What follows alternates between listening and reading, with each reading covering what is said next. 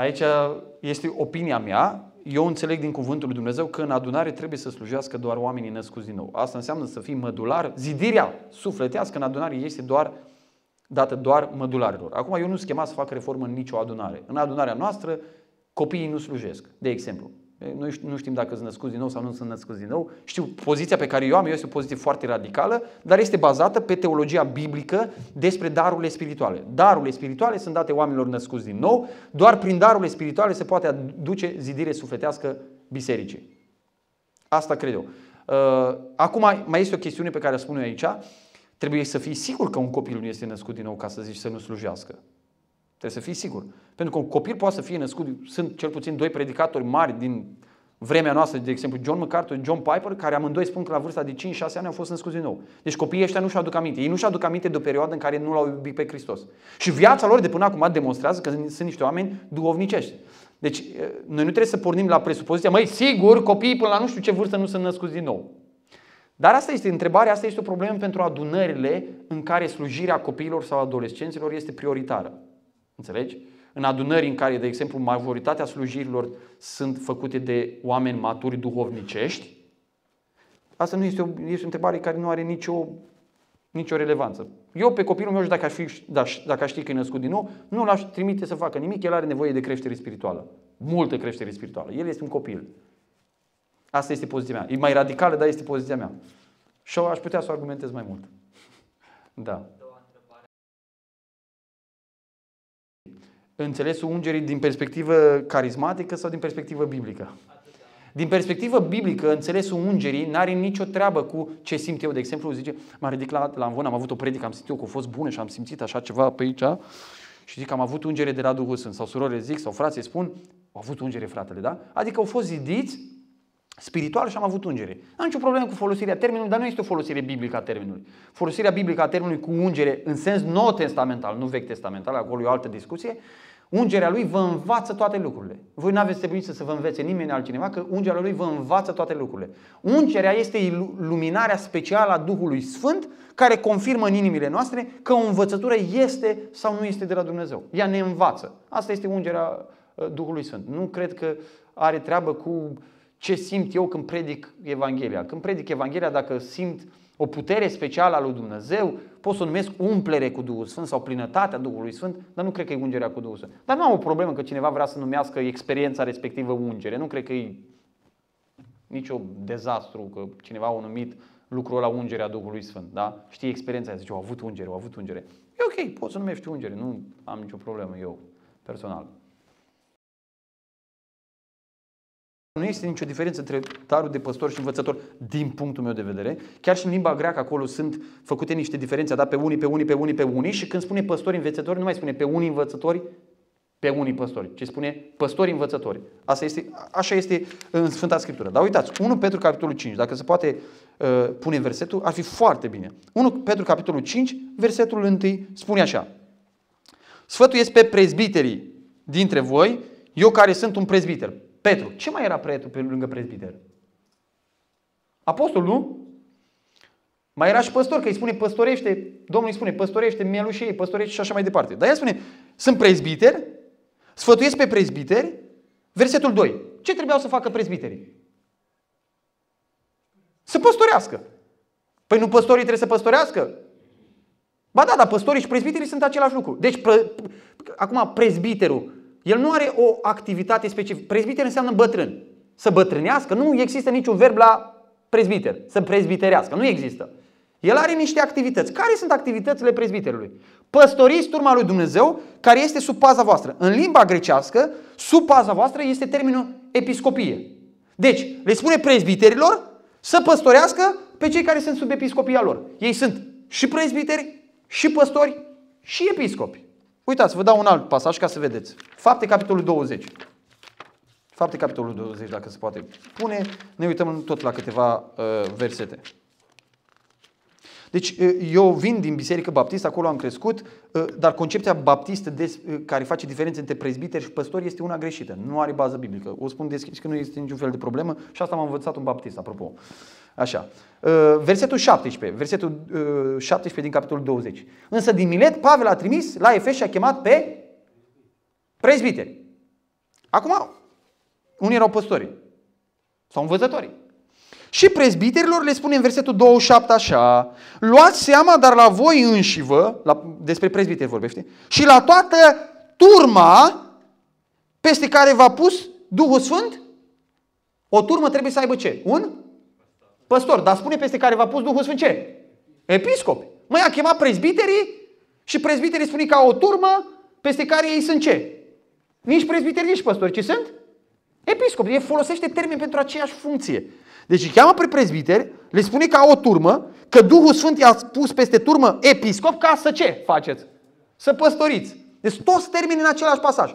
Păstor ă, ă, este termenul prezbiter, i-a chemat pe prezbiteri, Duhul Sfânt i-a pus episcopi, episcopii care sunt și prezbiteri trebuie să păstorească turma lui Dumnezeu pe care a cumpărat-o, a câștigat-o cu însuși sângele său. Deci în Sfânta Scriptură, termenul episcop înseamnă supraveghere, arată o acțiune pe care, sau o slujba prezbiterului.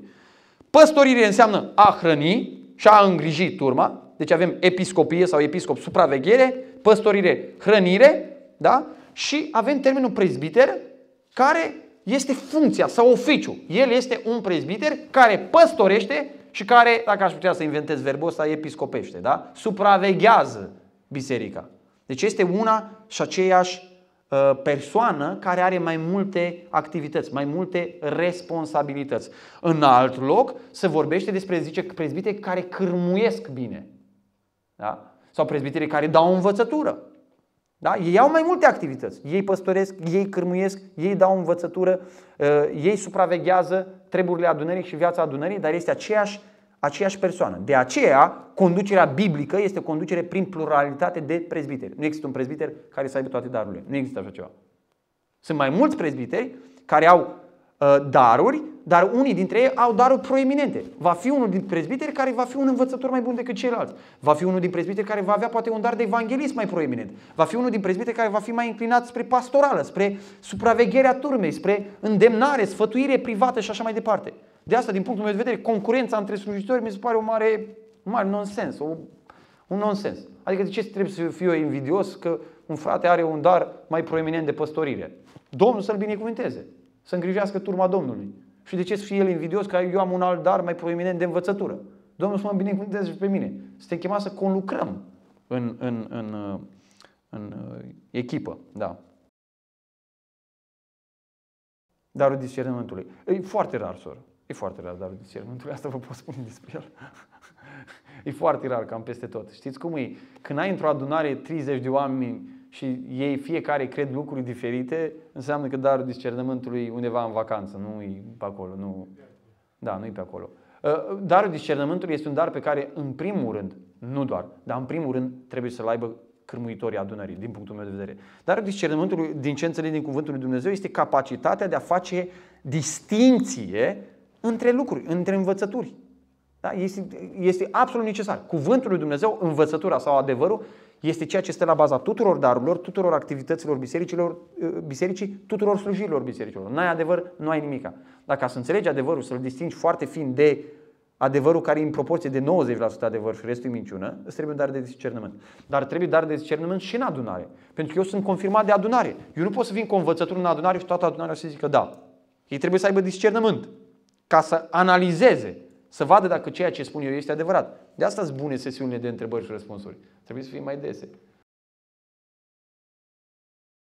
Ideea este următoarea. Aici, în 2 Timotei, capitolul 1, cu versetul 6, spune de aceea îți aduc aminte să înflăcăresc darul lui Dumnezeu care este în tine prin punerea mâinilor mele. Ca și modalitate. Da. Ce era Apostol Pavel? Da. Ce era Apostolul Pavel? Apostolul Pavel era un apostol. Deci orice ar însemna versetul acesta și oricum ar fi arătat, să zicem, punerea mâinilor și primirea darului lui, orice ar fi semnat, este clar că ăsta, lucrul ăsta a fost făcut de apostolul Pavel. Și în Sfânta Scriptură nu găsim repetate rânduri de, găsim repetate rânduri de oameni care își pun mâinile pentru o ordinare sau o trimitere în lucrare sau o consacrare ca deaconi, dar nu mai găsim din ce știu eu, în Noul Testament, practica asta făcută de prezbiteri sau de altcineva ca să dea daruri cuiva. În Uh, paralel cu 1 Timotei 4 cu uh, 14, zice așa, nu fi nepăsător de darul care este în tine, care ți-a fost dat prin prorocie, ascultați, cu punerea mâinilor de către ceatra prezbiterilor. Vedeți diferența dintre 4 cu 14 și 2 Timotei 1 uh, cu 6? În 1 cu 6 Pavel spune că a dat darul prin punerea mâinilor și în 4 cu 14 când zice de prezbiteri zice că a fost cu punerea mâinilor prezbiterilor. Lui fratele, i-am explicat lui fratele Andrei în felul următor. Eu pot să-ți dau uh, uh, un platou cu sărățele cu, ascultați cu un pahar de ceai. Da? Le-am pus împreună cu. Eu nu i-am dat un platou de sărățele printr-un pahar de ceai. Că dacă îi dădeam printr-un pahar de ceai, trebuia să le moi acolo și să fie o flășcărie. Corect? Le-am dat cu. Așadar, din ce înțeleg aici, a fost o prorocie în care s-a descoperit că Dumnezeu vrea să-i dea lui Timotei un dar, o slujire, o chemare. Și vedem ulterior că a fost unul din pilonii principale ai lucrării lui Dumnezeu și un colaborator foarte important pentru Apostolul Pavel, printre alții, da? Dar el a fost unul din cei mai importanti, dacă nu cel mai important.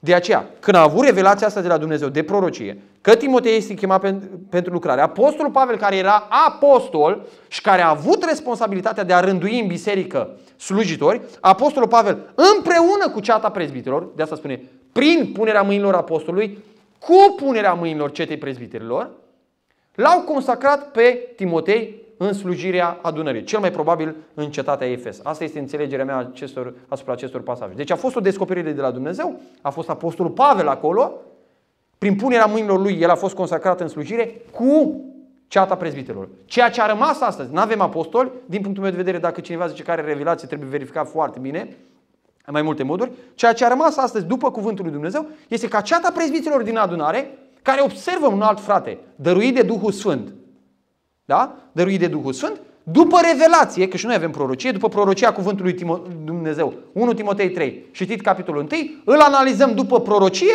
care e scris aici și vedem, mai te potrivești sau nu te potrivești. Dacă se potrivește, cu punerea mâinilor, este consacrat în slujire. Adică respectăm exact același tipar, cu specificația că nu avem apostoli. Nu cred că avem nicio mărturie din Sfânta Scriptură că se poate face așa ceva. Și am să vă spun de ce. Sunt două, pasaje, două tipuri de pasaje în Scriptură. Pasaje de învățătură și pasaje care ne narează, ne povestește, ne spune că s-a întâmplat ceva. Da? De exemplu, Pavel s-a dus și a pus mâinile peste cineva și zic, vezi? Pavel și-a pus mâinile peste el, i-a dat un dar și eu de acum mă duc să dau daruri la oameni. Întrebarea este, sunt eu apostolul Pavel? Nimeni nu răspunde. Sunt eu apostolul Pavel? Nu sunt! 100% nu sunt apostolul Pavel. Am eu chemarea apostolului Pavel? Nu am! M-am întâlnit eu cu Domnul Isus ca apostolul Pavel și am primit o misiune specială? Nu o am. N-am aproape nimic din ce a avut apostolul Pavel. Nu sunt apostolul Pavel. Deci nu pot lua un caz singular din Biblie care este într-o situație unică și specială și să-l transform într-o regulă pentru mine sau pentru alții. Nu am cum. N-am voie să fac lucrul acesta. Este imposibil. Nu, nu se poate. Și sunt multe alte istorii în Sfânta Scriptură speciale, ciudate. De exemplu, au scăpat mortul ăla peste corpul lui Elisei, nu? Și a înviat. Moaște, domnule, care au făcut minune. Știți că ortodoxii folosesc textul ăla pentru a justifica moaștele? Ca un ele încă putere, pentru că au avut daruri speciale de la Dumnezeu, există. Bun, de ce nu ne ducem și noi la moaște? Că așa spune Biblia, fraților. Biblia spune că dacă ești un om sfânt, să ducem să aruncăm un trup peste el. Nu așa spune. Să aruncăm un trup peste el și va fi înviat. De ce nu facem asta? Păi zice, a, păi asta s-a întâmplat atunci și Dumnezeu știe el de ce s-a întâmplat. E, așa s-a întâmplat și cu Apostolul Pavel, Dumnezeu știe de ce s-a întâmplat așa, fiindcă a fost Apostolul Pavel. Sunt foarte multe pasaje de felul acesta, să știți. Foarte multe pasaje de felul acesta, care ne istorisesc anumite întâmplări speciale, ciudate, providențiale, hotărâte de Dumnezeu, dar care nu sunt pasaje de învățătură pentru noi. Pasajele de învățătură ne spun foarte clar. Măi, ce să faceți? Dacă este vreo unul dintre voi bărbat al unei singure neveste, și așa mai departe, ăla să fie considerat prezbiter, nu altul. Dacă cineva vine și spune, am avut o descoperire de la Dumnezeu că trebuie să-mi pun mâinile peste fratele și să-i dau un dar de tămăduire. Eu îi spun, cine ți-a spus asta? Duhul Sfânt. Stai jos, ai patru. Nu, doi, că patru e notă mare. Biblia îmi spune altceva. Biblia îmi spune că altfel trebuie recunoscuți oamenii ăștia. Îmi dă pasaj de învățătură, de doctrină. Zice, măi, uitați-vă, pe lângă Timotei, știți foarte bine, a fost lăsat Tit. A fost lăsat Tit, da? Și în Tit ni se spune foarte clar. Te-am lăsat în Creta, ca să pui în rânduială ce mai rămâne de rânduit și să așezi prezbiteri în fiecare cetate după cum ți-am porucit. A fost un om special Tit cu Timotei. Dar și lor le spune Apostolul Pavel. Și lui Timotei spune să nu-ți pui mâinile cu grabă peste cineva, să nu te faci părtaș păcatelor lor. Pavel schimbă mă acasă, nu mai spune, măi, tu ai descoperire, ai prorocie, ai asta, dă tu darul cum consideri tu, cum am făcut și eu. Că tu ori Timotei, ori Apostolul Pavel, cam aceeași treabă, nu? Au avut funcții, oficii, misiuni total diferite. Asta este înțelegerea mea din Cuvântul lui Dumnezeu. Te-am lăsat acolo și spune, dacă este cineva, și începe să spună. Uite-te la caracterul lui, la mărturia lui, la experiența lui, la casa lui, la pruncii lui și așa mai departe. Se încadrează bine, nu se încadrează sănătate. Da? Iar în fapte 20, unde iarăși este pasaj din învățătură, unde Pavel cheamă pe prezbiterii bisericii și vorbește tuturor prezbiterilor din toate timpurile, le spune foarte clar. Misiunea voastră este asta. Duhul Sfânt v-a pus episcop. Duhul Sfânt v-a pus episcop. A fost chemați direct de către Duhul Sfânt. Deci nu este ceva, cum zice, a, era fain atunci, dacă venea Apostolul Pavel, avea o prorocie, spunea, oh, poporul, așa vorbește Domnul. Și cum ne imaginăm noi astăzi, ești chemat la nu știu ce lucrare, ai nu știu ce daruri. Ne-ar fi plăcut să fie așa. Uite că nu este așa și nu suntem în inferioritate. Zicea, era mai frumos așa. Nu! Spune, Duhul Sfânt ne-a pus direct episcop. Duhul Sfânt, dacă te-a chemat Dumnezeu, Duhul Sfânt te-a pus episcop. Nu ți se pare un lucru glorios ăsta? Sigur că mi se pare glorios. Și ai revelația care îți spune cum te poți analiza pe tine și pe ceilalți dacă ești chemat la slujba asta. Asta este înțelegerea mea. Niciun fel de problemă dacă alții au alte înțelegeri. Eu așa văd din cuvântul lui Dumnezeu. Dar cred că confuzia cea mai mare este între pasajele narrative care povestesc anumite întâmplări și pasajele doctrinare, de învățătură care ne spun precis cum să facem lucrurile. Rolul punerii mâinilor este de a confirma pe cineva în lucrare. Avem fapte, de exemplu, sunt mai multe pasaje. Mulțumesc, frate, mulțumesc, frate, așa este. Fapte 13 cu 3. 2. Pe când slujeau Domnului și posteau, când a descoperit Dumnezeu că cineva îi chema la slujire? Ce făceau? slujeau, posteau, se rugau. Duhul Sfânt a zis, puneți-mi deoparte pe Barnaba și pe Saul pentru lucrarea la care i-am chemat. Atunci, după ce au postit și s-au rugat, de cine i-a chemat? Duhul Sfânt i-a chemat. De ce au mai postit și s-au rugat după aceea? Mai eu chemat Duhul Sfânt, duceți-vă. Ce e mai nevoie de post, de rugăciune și de punerea mâinilor? Dar lucrurile nu așa se fac. Pentru că ei au trasat un tipar pentru biserica de după aceea, când nu mai urma să fie nici apostol, nici nimeni. Ne-au lăsat un tipar ca să știm cum să mergem și noi. Atunci, după ce au postit și s-au rugat și au pus mâinile peste ei, asta a fost o confirmare publică în fața adunării, că sunt trimiși de adunarea respectivă, la imboldul Duhului Sfânt, să facă lucrarea aceasta. Și au pus mâinile peste ei și au lăsat să plece. Și au zis ce spune. Bar, Barnaba și Saul trimiși de Duhul Sfânt s-au coborât și s-au dus. Să vestească cuvântul lui Dumnezeu. I-a trimis Duhul Sfânt sau adunarea? Și, a, și Duhul Sfânt și adunarea. Rolul Duhului Sfânt a fost să cheme Rolul adunării a fost să-i însărcineze public, să-i confirme public, să-i poarte în rugăciune și în post pe oamenii aceștia chemați la lucrare. Ăsta este rolul punerii mâinilor. Nu de a transmite niște, nu știu, locuri, puteri speciale și așa mai departe. Eu nu zic, eu, deci eu nu zic că în timpul punerii mâinilor Dumnezeu nu poate să facă ceva special în viața unui frate. Eu nu zic că nu poate să facă, dar nu cred că punerea mâinilor mele poate să-i facă ceva cuiva. Deci nu cred. Pentru că era o confirmare publică a fratelui. Una este ca un frate să se ridice din când în când la învon și alta este ca un frate să fie confirmat public în fața adunării ca prezbiter da? și după aceea să apucă de făcut prostii și el e prezbiterul adunării. El nu mai este unul altul care îi spui, mă frate, uite, trebuie să stai jos. E mai ușor să-i spui un frate obișnuit să stea jos, care a predicat de două ori. Și alta este să-i spui unui frate care a fost hotărât ca prezbiter să stea jos. Acolo deja e o treabă mult mai complicată. Și dezastru pe care îl produce un om confirmat de toată biserica, pentru mărturia lui Dumnezeu în lume este mult mai mare după ce a fost confirmat prin punerea mâinilor în fața adunării. Este mult mai mare.